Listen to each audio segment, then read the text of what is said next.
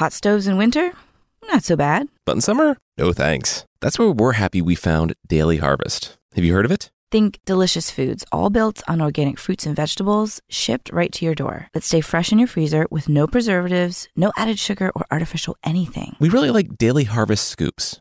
It's their plant based ice cream that's gluten and dairy free. Kind of incredible, especially the strawberry and rich ripple berry compote one. Perfect for summer days. But you can also get anything from harvest bowls to flatbreads, smoothies, and more. Stay cool, calm, and collected during the summer heat. Go to dailyharvest.com and enter code MYTHS to get $25 off your first box. That's code MYTHS for $25 off your first box at dailyharvest.com. dailyharvest.com. This week on Myths and Legends, we're back in the story of Robin Hood, and we'll see why you shouldn't party with people that want to kill you, and that if someone wants to pay you way too much money for your stinky clothes, that might be too good to be true. Then, on the Creature of the Week, you'll see how you can cure baldness and other male issues by capturing this deviously cute animal and sucking the marrow from its bones.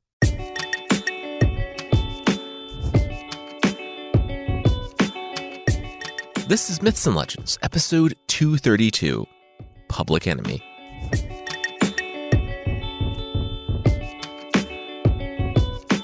This is a podcast where we tell stories from mythology and folklore. Some are incredibly popular stories you might think you know, but with surprising origins. Others are stories that might be new to you, but are definitely worth a listen. We're back in the stories of Robin Hood, a famous British outlaw who robs from the rich and gives to the poor. Even though this is part of a larger series of Robin Hood stories, it really is an okay place to jump in if you're new. These stories come to us as more contained, episodic tales. And all you really need to know for today's story is that it's in 12th century England. Robin is a famous outlaw who robs from the rich and gives to the poor. He lives in Sherwood Forest with a band of merry men, including the massive Little John, the lapsed Friar Tuck, the musician Alan Adale, Robin's nephew Will Scarlet, and more. I currently have Maid Marian, a former servant of the Queen and a woman from Robin's past, undercover with the evil Sheriff of Nottingham, a man who plotted the downfall of Robin's father and the impetus for Robin's life of crime. We'll jump into today's tale with, well, everything going sideways. Robin's enemies have all banded together to ensure that the famous outlaw will not escape again.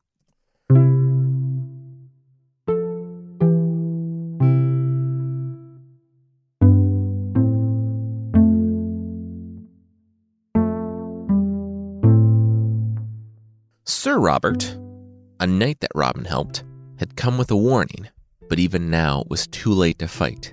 It was over. Robin's band in Sherwood Forest was surrounded. The attackers gave them an ultimatum surrender, or they would burn the forest down. It was the King's Wood, after all, and he would rather see it destroyed than watch Robin escape again. Robin, Little John, Friar Tuck, Will Scarlet, and the others had made enemies before priests, bishops, priors, the previous sheriff of Nottingham. The merry men had always flown under the radar, but now they had poked a bear. A sleeping giant had woken. Dozens of mounted knights stood on the edge of the forest with torches, ready to set the wood alight and kill whatever came out of it. Robin thought back on the previous few days, on running dozens of miles overland, staying just one step ahead of his enemies, a flight from danger into danger. And it had all started with an invitation.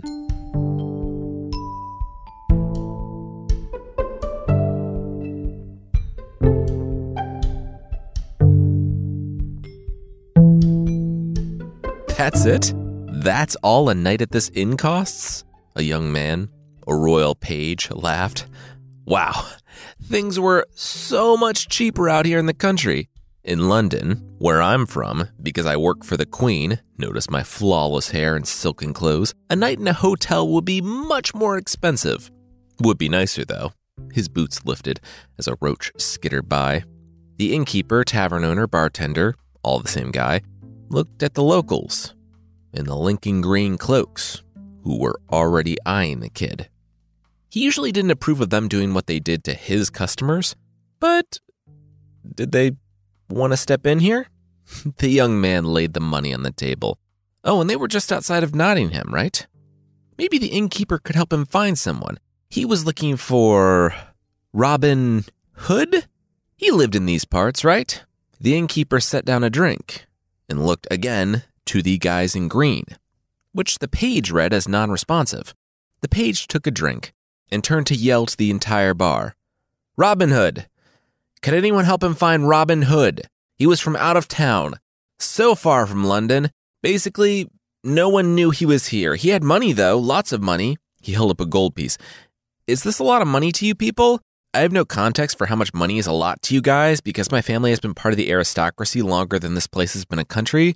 What was I saying? Oh, yeah. I have a lot of money on me. The bar looked not to the person speaking, but to the two guys sitting next to him Will Scarlet and Much the Miller's son. They snatched the gold coin from his hand and said that they would be happy to take the evidently very lost young man to Robin Hood. As they grabbed him by the shoulder and started to walk him from the bar, they told him it was going to cost him a lot more, though. The page smiled. Awesome! Like he said, he had a lot of money.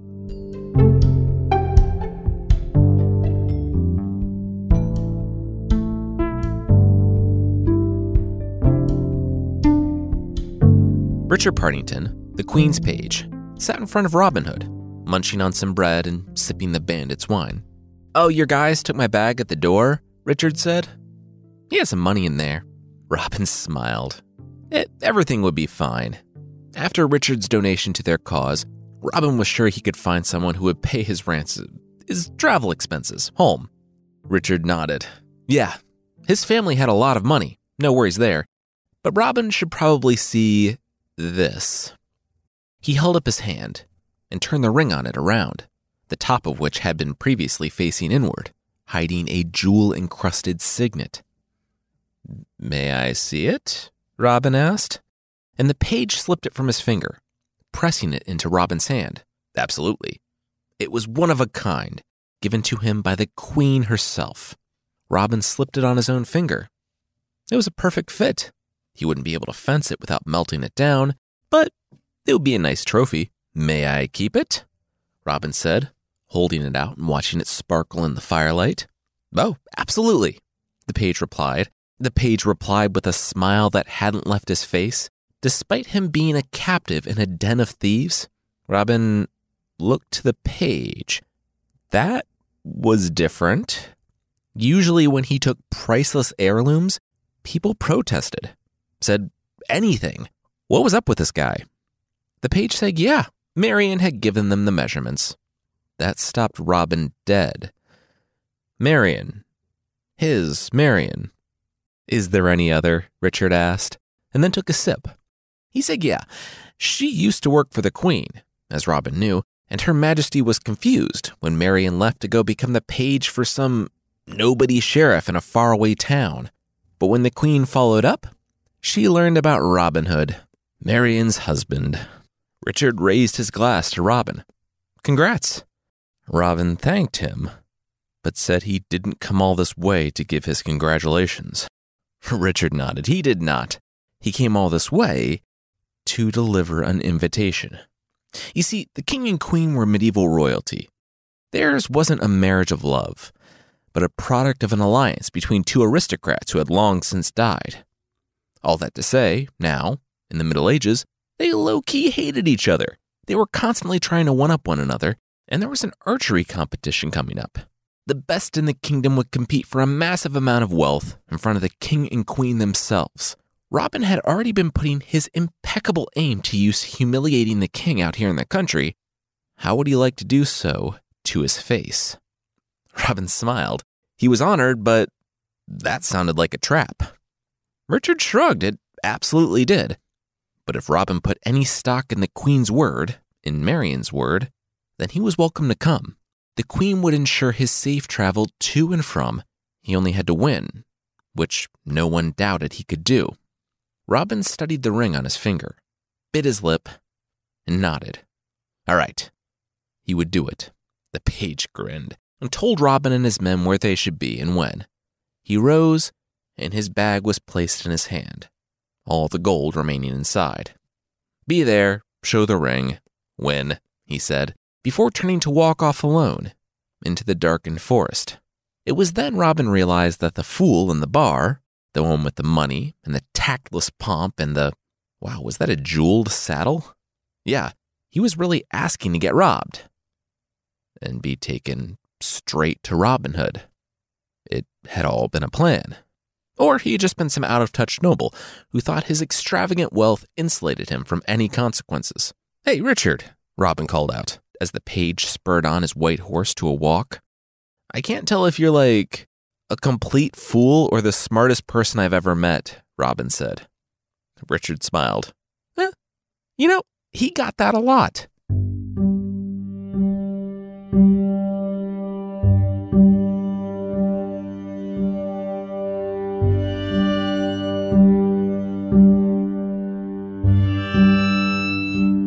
Robin, washed and garbed in a blue cloak, stepped across the gate of London town. His second in command, Little John, his cousin, Will Scarlet, and his minstrel, Allan a Dale, were by his side. They were as safe as they could be. Each man wore a simple cloth cap, lined with steel, and a coat of linked mail underneath their shirts.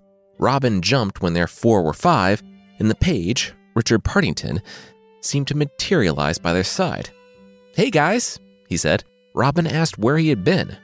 Richard shrugged, oh, here and there, definitely not following their progress the entire time, tracking them through the forest. Robin asked if. Was he serious right now? Richard laughed. Who knows? That's the fun. How was the inn in Melton Mowbray? Looked nice. Robin asked how the page knew where they stayed the previous night. Richard shrugged. Eh, just a guess. They should follow him straight to the Queen, though. The city was full of knights who had been charged with hunting them down, and those steel caps and mail coats would block some arrows, but not every arrow. Will felt his mail. How did Richard know they were wearing mail? The page grinned again. Right this way. When the door opened, revealing the Queen's ladies in waiting, Little John grinned. Ladies. Robin told him to dial that back, man. They were guests. Don't make things weird. Then, Robin saw the Queen herself, Queen Eleanor. He rushed up and bowed low, saying, quote, Here I am, Robin Hood. Thou didst bid me to come, and lo, I do thy bidding. I give myself to thee as thy true servant, and will do thy commanding, even if it be to the shedding of the last drop of my life's blood. The queen nodded. Sure. Okay. She looked to Richard. You told him that it's just an archery competition so I can one up my husband, right? She asked Robin to just kind of pump the brakes with the undying fealty thing. She was grateful for it, but she didn't need him to die for her, just win for her. The group had dinner together. Robin told the queen of their various exploits. Marian had already filled her in on some, but she really liked hearing about how the Bishop of Hereford, a pompous man who was always at her husband's ear, spent a few days with the bandits. Alan sang for them, and it was a magical evening. And for a time, Robin forgot that he was just the pawn in a fight in an unhappy marriage. So, when it comes to the competition, I'm just going to get right to it. You know how it goes. Robin arrived at Finsbury Field the next day to see 800 archers. King Henry rode in on a white horse, took a seat next to Queen Eleanor, both of them on purple thrones. The king looked on the ranks warmly, and the shooting got started. They were in 10 groups of 80, and the best three would compete again against each other to see who was the best in each group, which would compete against each other for the prize of 90 pounds, a silver bugle, and a quiver of gold tipped arrows. Second prize was 100 bucks. And that's not how it's meant today. It was literally 100 bucks from the king's fields, but you had to go out and get them yourself by killing them. Third prize was two tons of wine, which is kind of misleading because that's T U N ton, two large casks of wine not two tons, T O N S. Though wine is about eight and a third pounds per gallon, and a ton contains 256 gallons, so at 512 gallons, two TUN tons are pretty much two TON tons of wine. Let's move on. The men shot, the expected knights won, everything was buttoned up.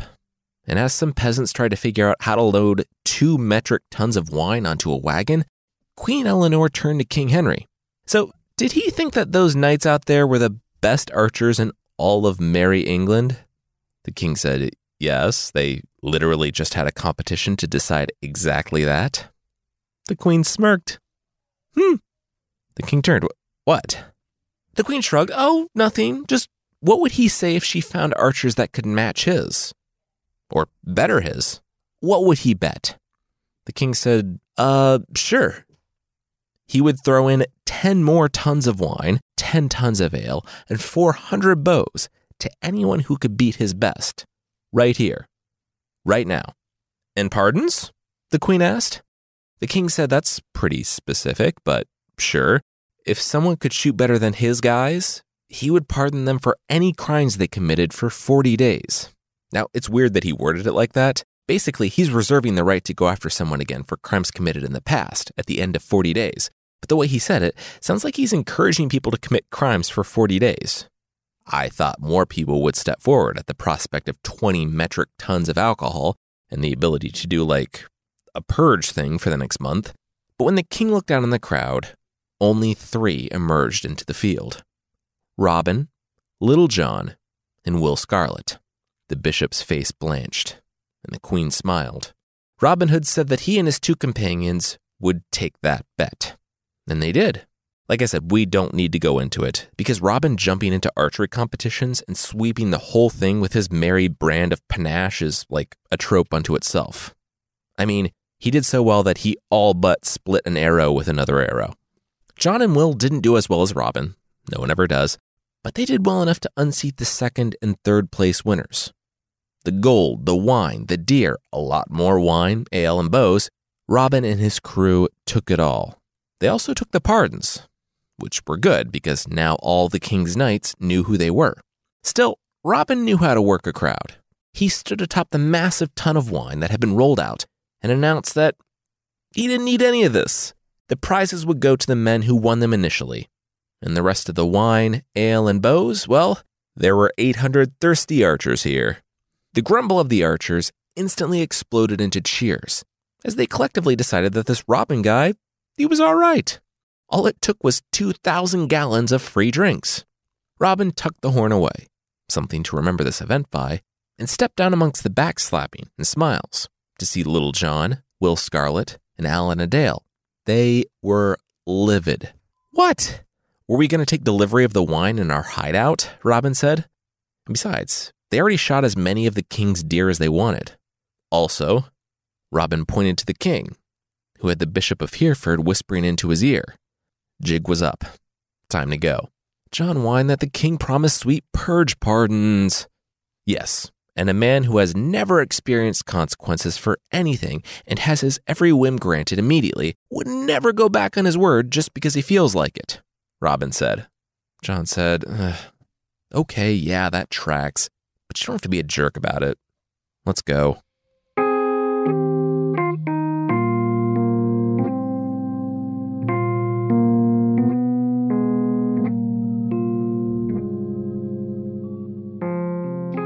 Catch up with Robin on the run, but that will be right after this.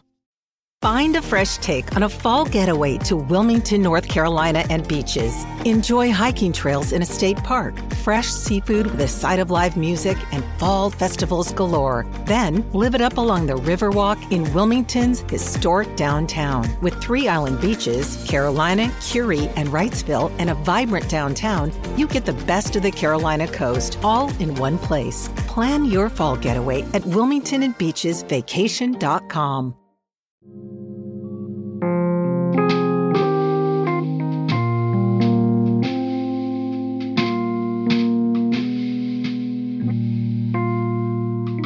The guys partying out in the field gave the merry men just enough of a buffer to get out of the city.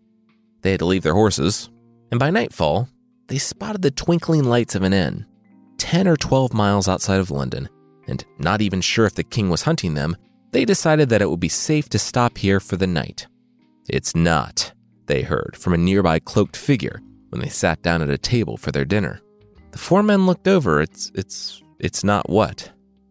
Safe, the voice said. Uh, safe to stop for the night? The figure said he, he thought they would be thinking it would be safe to stop when they walked in. So he was just quickly contradicting himself for dramatic effect. I mean, I was thinking, like, I wonder what the innkeeper is serving for dinner. Should I use the outhouse now or will I have to go back out? Robin said, We settled the safety issue like 10 minutes ago. The other guys nodded. Also, who are you? The stranger took off his hood. Hey guys, it's me, Richard Partington, the Queen's page, said.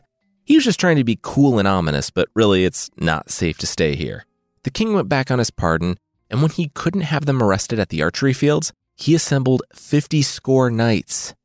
That's a thousand guys. Thank you, Richard Partington, page to the Queen, Robin said. More of an announcement than anything, and rose. He turned to his men and said in the Kiefer Sutherland style full volume whisper that it was time for them to go. They wouldn't stop until they made it to St. Albans. They could hide out in the cathedral. They'd be safe there. They immediately rushed from the building. Outside, Robin turned to John, Will, and Alan. All right, they were going to split up. No use all of them getting caught. John said that he thought they were going to St. Albans. Robin said inside that they were going to St. Albans. Robin rolled his eyes. He said inside that they were going to St. Albans, in front of the tavern owner and a dozen people willing to offer that information up to the king's men when they rode through. Just then, Richard Partington emerged from the inn. Just to confirm, they weren't actually going to St. Albans, right? he asked. Little John laughed. Of course not. That would be stupid. St. Albans. They said that in front of the whole tavern. Robin grimaced. All right, John, just he gets it. Richard Partington nodded. Cool. He shouldn't know what route they were actually taking. Should he be questioned? He would let the queen know they were safe. He apologized for the king going back on his word. Yeah, Robin said. Who would think that a man who believed that he derived his right to rule directly from the will of God would think that the rules don't apply to him? Nah, he wasn't mad at Richard. They were ready for this. He told the page to stay safe on his journey back to London. And the four bandits broke off into the night.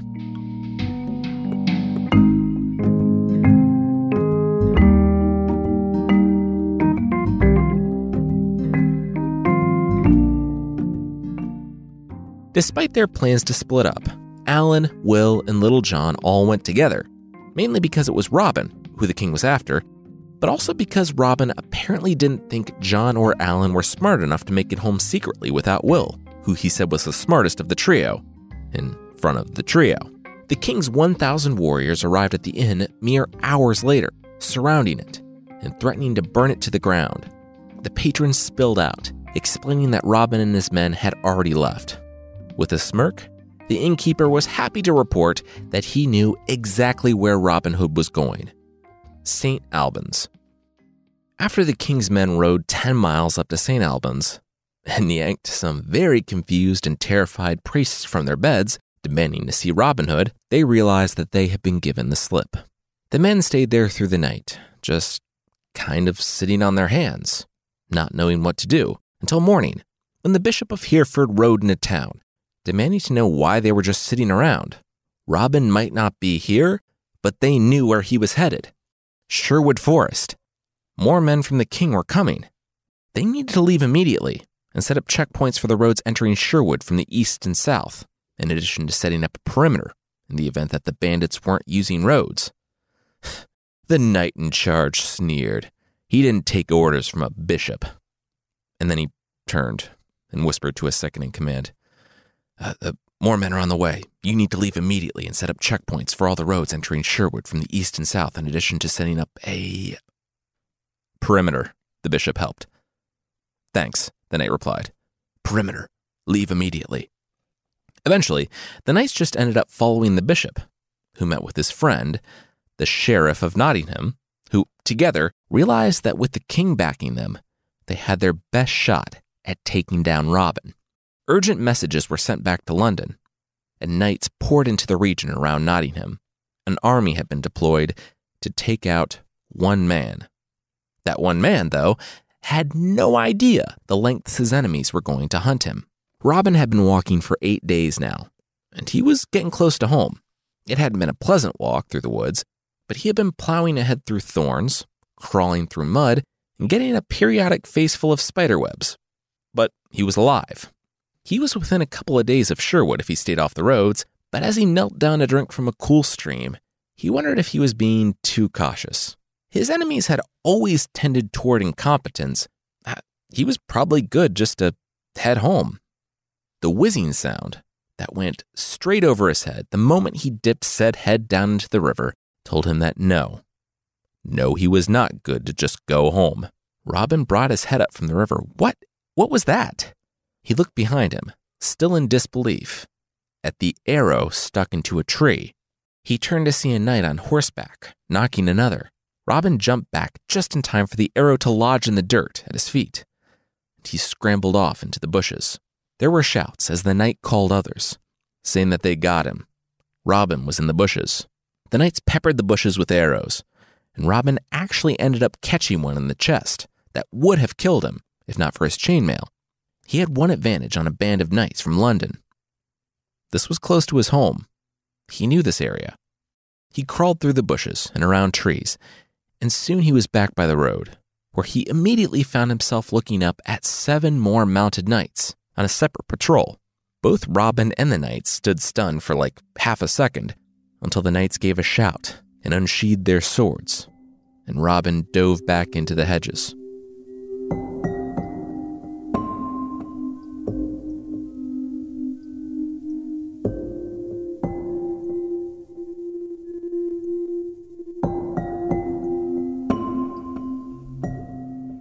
Robin will meet an unexpected traveler on the road, but that will be right after this.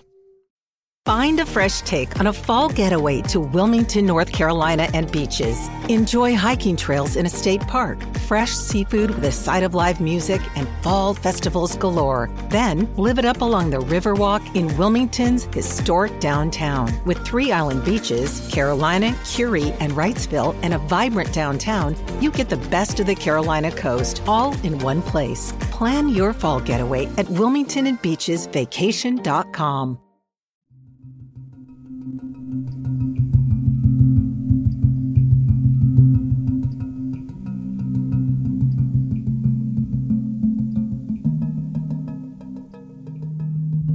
It was a harrowing few miles.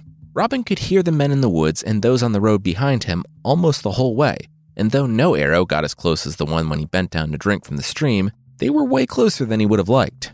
He finally allowed himself to slow around Derby. Every time he got close to Nottingham, or Sherwood, he was blocked by soldiers. They were at every road, every ford, and every clearing in the forest. There were thousands now. Robin laid underneath the hedges, weighing his options, when he heard a voice. What you doing down there? Robin rolled over to see a middle aged man wearing a traveler's cloak and looking down at him. Robin shook his head and tried to wave the man off, but the man was intensely curious why Robin was lying on his stomach in the dirt. The man said he was a cobbler, someone who made and repaired shoes. He didn't get out of his shop much, but a farmer needed some help, so here he was. Got paid, too. Big fat chicken and a jug of beer. Money would have been nice, but he was just going to spend most of it on chicken and beer, so it kind of worked out. Robin looked up to him. Could not possibly be this easy, could it? He brought out one of his gold coins, some of his winnings from the competition. I could give you money, Robin said. Robin hadn't eaten anything he couldn't forage for nearly a week now. A cold chicken dangling from a cobbler's belt sounded amazing. Robin pulled out two more coins, more than anything the cobbler had earned on any job ever. How much for your clothes? Now, I probably don't need to say this, but when a stranger you meet on the street offers you double your monthly salary for a cold chicken and your clothes, definitely take them up on that offer. That's free money.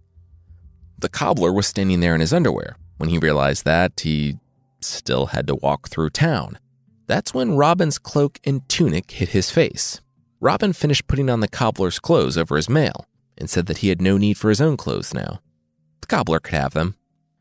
The story doesn't mention the cobbler recoiling at the smell of the clothes Robin had been living in for over a week, and in which he had just run several miles, but soon the men had traded clothes. They walked together, and it was mere minutes until they heard a shout behind them. Stop right there, criminal scum. Robin spun around and threw up his hands. He didn't know what was going on. Please, nobody hurt him. Soon, the pair was surrounded, and the knights had bows and lances trained on the cobbler in the blue cloak. Wow, what's going on, guys? Robin said that he was just a cobbler from, uh, uh, Uh, uh, wait, what was the nearest town? Oh, Derby? Then I had asked, Derby, that's it. He was walking alongside this guy who was bragging about winning some archery competition in London, Robin said. The actual cobbler turned to him. What was Robin talking about? The knight, as he dismounted, barked that they were asking the questions here. He turned to the cobbler in the blue cloak, who insisted that he was the cobbler from Derby. The man just paid him to trade clothes. The knight sneered. That's what they all say. Wait, they all say, I'm a cobbler from Derby who just traded clothes with the guy next to me? Is the sentence the cobbler got about halfway through before the knight punched him in the stomach and he went down hard. The knight said that the bishop told them that Robin Hood would try to talk his way out of stuff. The knight pointed to Robin. You, prove you're a cobbler. Robin nodded, something he could do because he was a cobbler. Not the dessert, though, which was delicious. Ah, this was about shoes. Shoes and boots. Can't forget boots. They have laces, sometimes. Most times. Heels. Shoes have heels, right? Sometimes we nail them in there in this time period. Oh, can't forget soles. There are soles too. They're on the bottom, uh, but it's spelled differently than the soul in your body. The knight held up his palms. okay, Professor. Enough with the shop talk. You're a cobbler. He turned to his fellow soldier. This other guy checks out. He looked to the doubled over cobbler in Robin Hood's blue cloak, who was just now rising from the ground. Send word ahead. We got him. The knight turned to Robin. Stay safe out there on the road. You never know who you're walking next to. Shoe bet? Robin rejoined. the knight chuckled. If he was ever in Derby, he was looking up this cobbler. He turned to his fellow knight. This cobbler was very good. Robin felt a little sorry for the actual cobbler that he heard the knight uh, subduing, but he got out of there while his enemies were displaying their usual level of incompetence. Thanks to the cobbler's generous sacrifice, Robin was able to ease up on the pace a little he spouted whatever shoe and or dessert knowledge he could to the passing knights until they were assured of his profession. He stopped to cook the chicken, and then he was able to get a room at the inn in Derby that night. But because of the knights flooding the region, they were nearly full up. The only thing left was a dingy attic room, and that he would probably have a roommate that night. But it was like Moby Dick, where the roommate meant bedmate, because the rooms only had one bed. Robin asked if the bed was the ground, because if it wasn't, then it was better than where he had been sleeping for the past week. The innkeeper pointed him up the stairs, and in minutes, Robin was dead to the world. When he woke up 12 hours later, feeling like a new man, he rolled over and smiled at the man who was sharing the bed with him. Well, that's a freebie.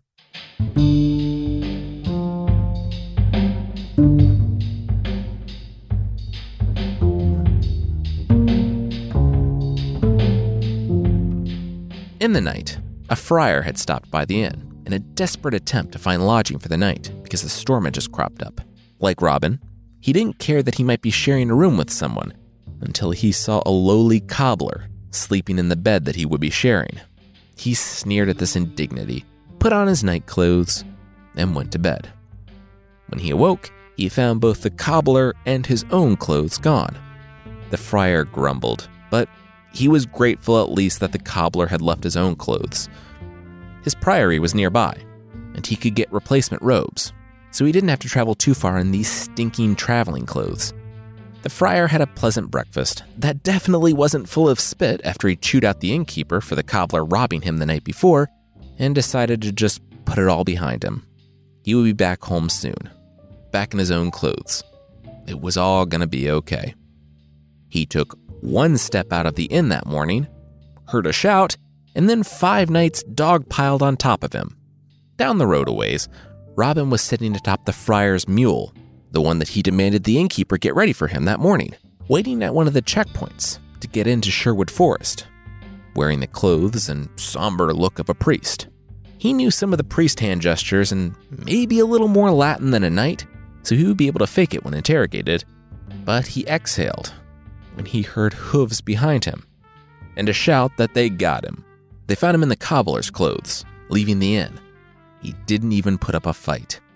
Then at the checkpoint said that he wanted to be part of the group that brought in Robin Hood. He looked over the rest of the travelers. Eh, seems like a good group. he galloped off back toward town. They traveled the roads, breaking off one by one until Robin Hood, in the guise of the friar, was the only one that remained on the road to Sherwood Forest. Well, not the only one that remained. Up ahead, a knight poked a fire. He was one of the king's knights, but not one that was hunting Robin. It was Sir Robert, the knight that Robin had helped.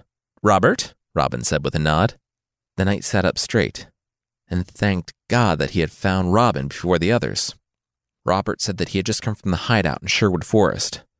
As a knight of the king, he could pass through the barricades. Robin pointed over his shoulder.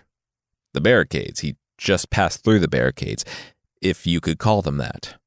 They were just a few easily fooled knights harassing strangers, you know, easy peasy. Look over that hill, Robert said. He would wait. Robin looked at his friends sideways and climbed the next hill, staying low. On the other side, a familiar form stood. It was the sheriff. And he wasn't alone. Now, here's where we open the episode. You see, the sheriff had his eyes on the prize. He knew that, to be safe, Robin needed to return to Sherwood Forest. So, the problem wasn't Robin, it was the forest. If Robin could slip into the woods, he would vanish. So, the sheriff would take care of the forest. He and the bishop had been waiting for this day, when Robin spat in the eye of the king. They handpicked dozens of knights, educated them on Robin's tactics, and went straight for Robin's heart Sherwood Forest. The king thought that he had Robin, with the friar they had just arrested, but the sheriff knew that it could never be that easy.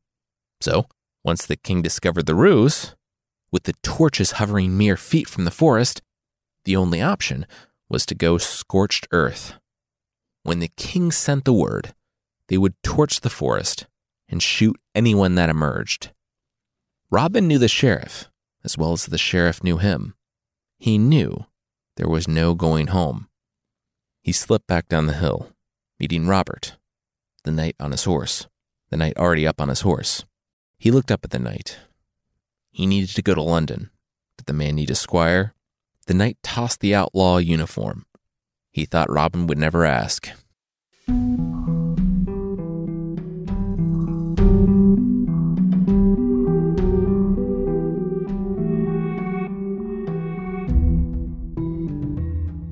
The queen entered her room. The candles were out.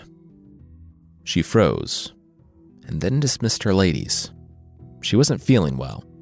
They asked if she wanted them to light the candles, uh, get the doctor, but she just sat down in the dark, gripping her head. Please, a moment. The women bowed and left. When they did, she took her fingers from her temples and scanned the darkness with her eyes. You made a promise, a familiar voice called out at her. She shrugged. She said that Richard said that Robin and all of his companions made it back to Sherwood alive. That wasn't the promise, Robin rejoined from the darkness. Queen Eleanor sighed. Look, the king was the king. She had pull, but she had a limited number of favors she could call in, and she had no idea that he would pull out all of the stops. Sorry, but Robin just wasn't worth it, even for Marion's husband. It was impressive, though. My family will die if you don't keep your promise, Robin said. The queen laughed.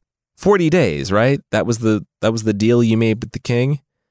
What is forty days supposed to do?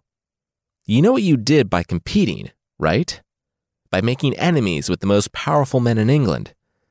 You stuck your head into a lion's mouth, and now you're yelling at me because of your terrible decision making? You invited me, Robin yelled back from the darkness, and you didn't need to show up. The queen shook her head. She had been honest with him since the beginning. She invited him to humiliate her husband, the king. She didn't think he was being honest with himself about why he accepted the invitation. It wasn't for the winnings. They threw those away or spent them on what? A cobbler's stinking traveling clothes? It wasn't to somehow ingratiate himself with the crown.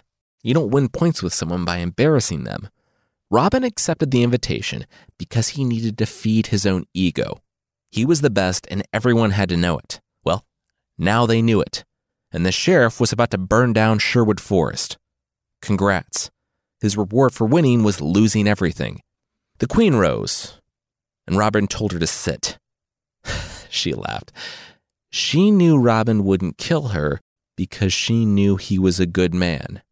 The thing is, the people he opposed, those whose laws he broke to help the poor and downtrodden, they weren't good men. And he was now beginning to see what lengths they would go to in order to return to the status quo. The kings, the sheriffs, the bishops, they weren't worried about Robin, not truly. He was just a man. They were worried about what he represented, about his growing group in the forest. They were worried about the normal, everyday people who might listen to a man tell them that things didn't have to be as they were, that they could stand up to oppression. The queen said that she didn't care about Robin or what, what would he call it, his little mission? But he was too bold. He wasn't just an outlaw anymore. He was now part of something bigger than himself. He needed to think about that. He couldn't escape forever. She paused. She said that she would honor her word. She would call in her favor with the king. He had 40 days. She would make sure the sheriff didn't burn down the forest, and she would arrange for safe passage home for Robin. Robin laughed. So somehow, somewhere, she did care. The queen scoffed. Was he not paying attention to any of that? No, she didn't care. Not about him, at least. In the past week, new information had come to her attention. It was Marion. Robin was still what what was wrong with Marion? She needs to get out, the queen informed Robin. The sheriff knows. Robin stepped forward from the darkness. What did the queen mean? Was she in danger? Eleanor shrugged. That's all she knew. That the sheriff made the connection between the Sherwood band and his page, Marion, and he was planning to do something about it. She had tried to get a coded message to Marion days ago, but it had gone unanswered via all the usual channels. Marion wasn't safe, and Robin was the only one who could do anything about it. She could handle herself to an extent, as Robin knew, but the sheriff was a dangerous man, and she needed to get out. There was a knock at the door. Robin stepped back into the darkness, but Richard Partington, the Queen's page, stepped in. The Queen said right on time. They were done. She told Richard to take Robin to the lodging she had prepared. They could leave tomorrow. You have 40 days, the Queen said to the outlaw. Find a way out. For all of you.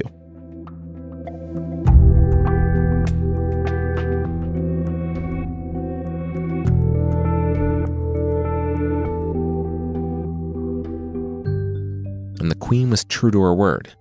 They passed thousands of knights on the road, Everyone who had been hunting Robin now couldn't touch him. When he and Richard approached Sherwood, Robin looked up in the hill to the silhouette sitting atop a horse. It was him, the sheriff, flanked by his best from Nottingham. The man nodded at Robin. Robin lacked his usual bravado, and he simply turned and looked to the forest, to safety. But it was safe only for a time. The age of daring outlaws and living free in the forest was ending. The world he had offended had come hunting for him. They had 40 days. 40 days to devise a way out. 40 days to get Marion to safety. 40 days until it all came crashing down.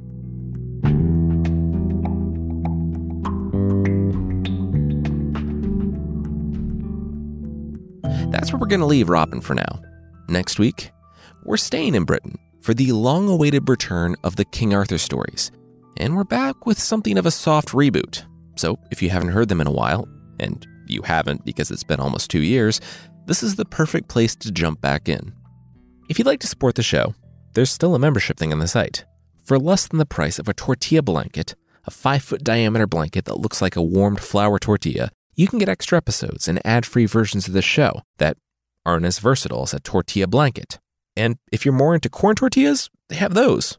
They also have waffles, pizza, and pie, and over 33,000 five star reviews, which is way more than we have. Anyway, check out support.mythpodcast.com for more info on the membership.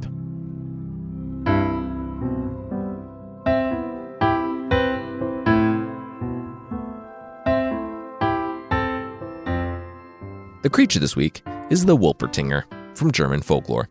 Now, the Wolpertinger is a lie to mess with tourists, like the American jackalope, or maybe the Australian drop bear, which I'm pretty sure isn't something people believe in, but everyone who I've interacted with from Australia really holds the line on that one. So I don't know. Maybe?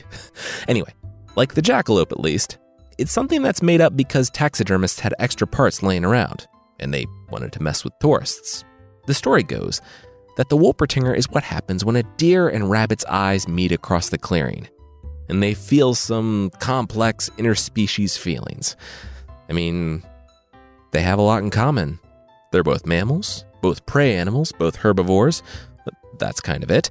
Regardless, however the mechanisms for that sort of thing work, they realize their love. And the Wolpertinger's grandparent is the result. I say grandparent because following the deer and rabbit's lead, and definitely not because taxidermists had a bunch of extra parts on hand and wanted to have some fun, all the other animals of the forest realized that they don't have to stick to their own species, and everyone began coupling up in weird ways ducks and weasels, boars and hawks.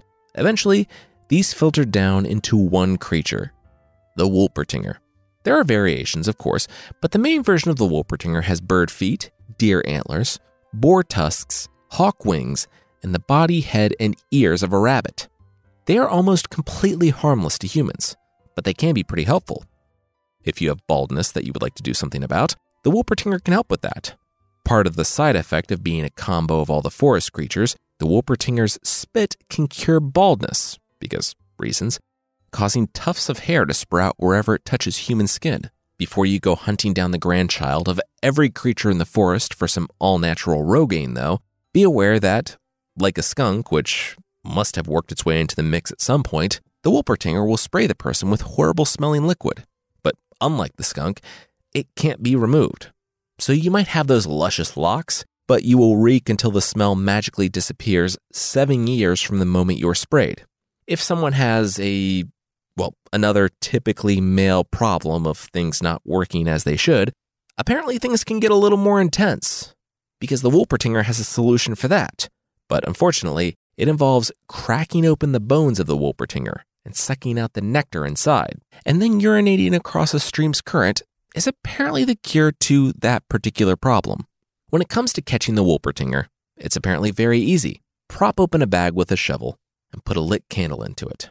The Wolpertinger will be attracted to the light, and once it's in there, you just close the bag. And then rub its spit all over your head, kill this impossibly cute chimera, crack open its bones to suck out the marrow, and enjoy spending seven years smelling like the monster that you are.